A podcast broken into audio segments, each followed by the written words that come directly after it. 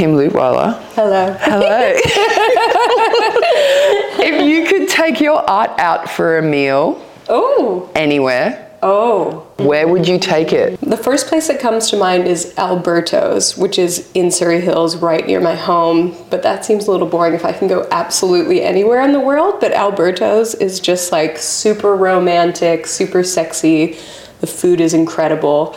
But I think if I wanted to really, you know, wine and dine my art, but keep it on a very accessible level where it's like I'm showing you an experience, and I would probably take them to Mexico and go to a tiny little taqueria ah. and have a cute time on the beach and make it really romantic. Oh, I mean, I want to come with you to Mexico.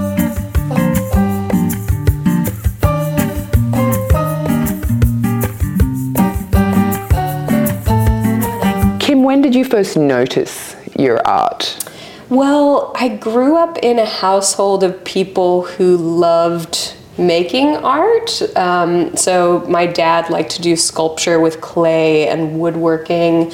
My little sister loves to do, you know, animation and um, does kind of like these really interesting digital drawings and portraiture, um, especially centered around furries. Do you know what a furry is? Are, you familiar? Those little toys. A furry is actually it's um, it's kind of a sexuality almost. So it's Oh. a subset of the queer community, but it's people who, um, I guess, to break it down in simplest terms, who uh, identify with kind of an animal instinct an animal Oh, okay. Yes, Yeah. yes. I Yeah. now that you say all of that, I have seen that. Yeah, yeah. And Some people wear like head to toe furry costumes. Others just like my sister has a fursona, so she draws herself as her fursona, and she's drawn me as she she reckons I'm an otter. I was So- going to say, did you get any input into Yeah. what you were? yeah, yeah. Um, so she does stuff like that, and also does really cool like monster makeup and Oh. prosthetics and things. Um, and my mom is a painter, so she's a really fabulous painter. She does a lot of landscapes and still lifes and things like that. Um, but yeah, everyone just does it for fun, um, not as like a profession. But I sort of grew up with us having a play with art all the time. Um, but I first came to creating art, I suppose, when I was young. I used to trace, you know, Disney characters. I would get out some tracing paper and a light box and learn how to draw all of the lines like that. And then it was high school where I really started to get into it, and it was all about ceramics. Ceramics was my number one love. Oh, wow. Yeah, Okay. Yeah.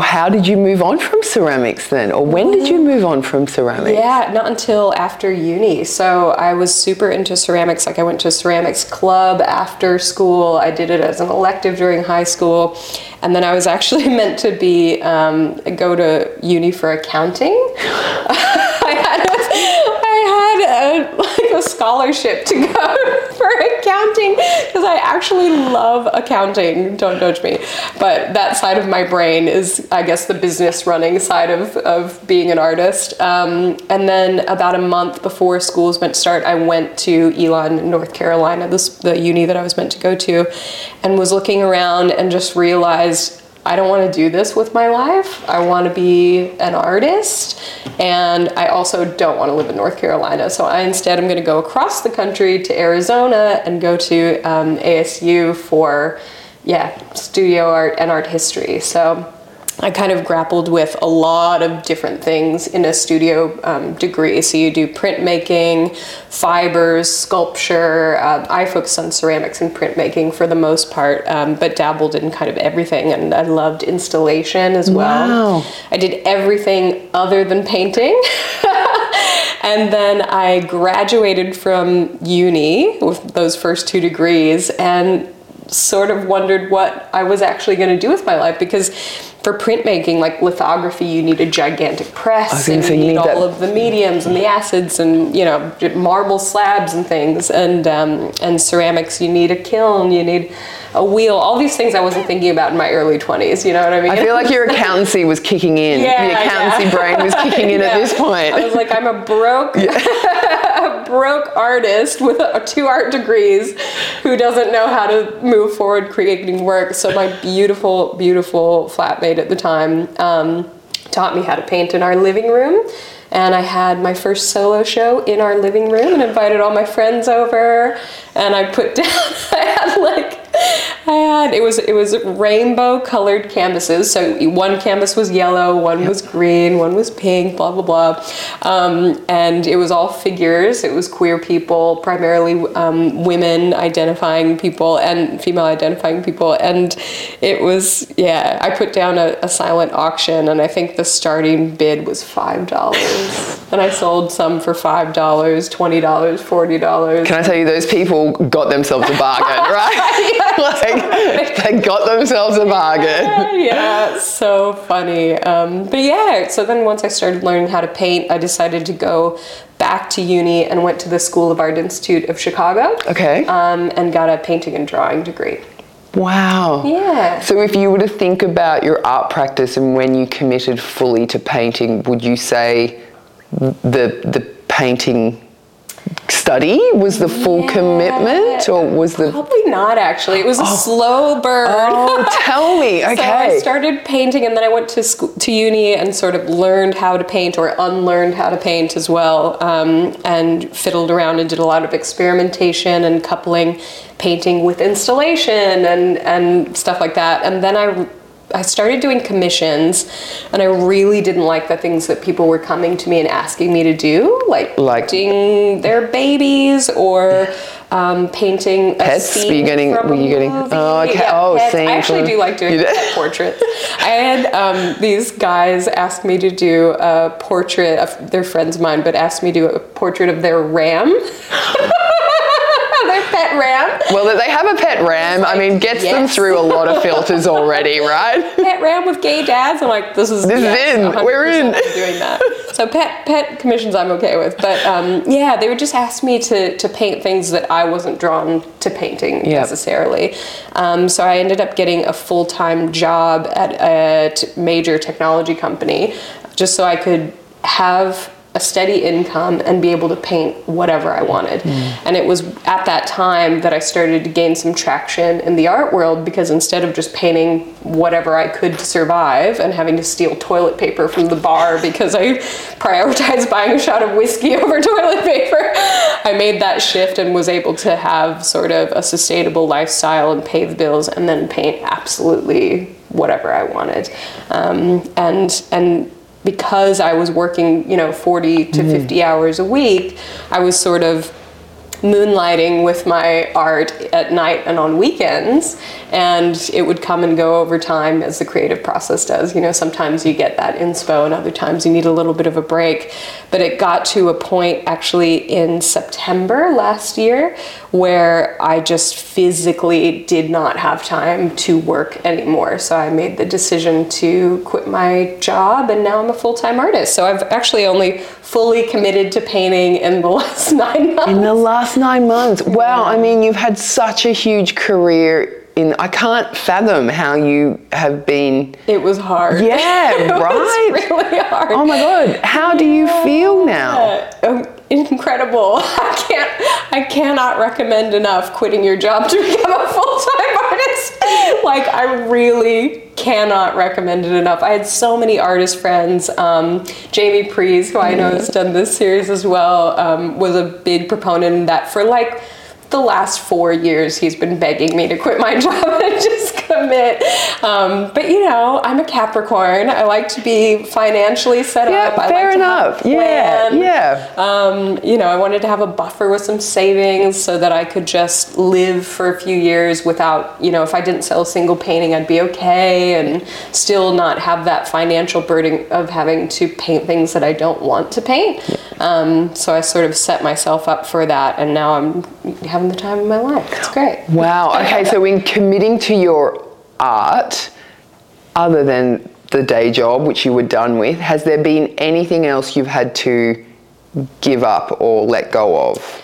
You know, I'm still struggling, if I'm going to be perfectly honest, with a balance of routine and finding ways to make sure that I'm staying committed to my artistic practice while also being attentive to my friends and to my family and you know making time to go see other people's artwork and um, attend gallery openings and support my friends. And I've it's sort of I'm balancing between these two extremes where I just go in and paint for two weeks nonstop, then I'm completely exhausted and I don't paint for a month, and I need, I need to find balance. I'm still working through it. Yeah. So you know, Figuring that rhythm out. Yeah, Yeah, okay. TBC. But it, yeah, it, it seems that I sort of give up everything. Like I forget to eat, I forget to pee, I forget to brush my teeth, I forget to do everything. Your partner's like throwing Fully- bread into the studio. yeah, yeah. Um, and I get in this zone, so I don't know what's going on around me, um, which is good. You know, it's good to get into that flow, but I'm I'm definitely still trying to figure out how to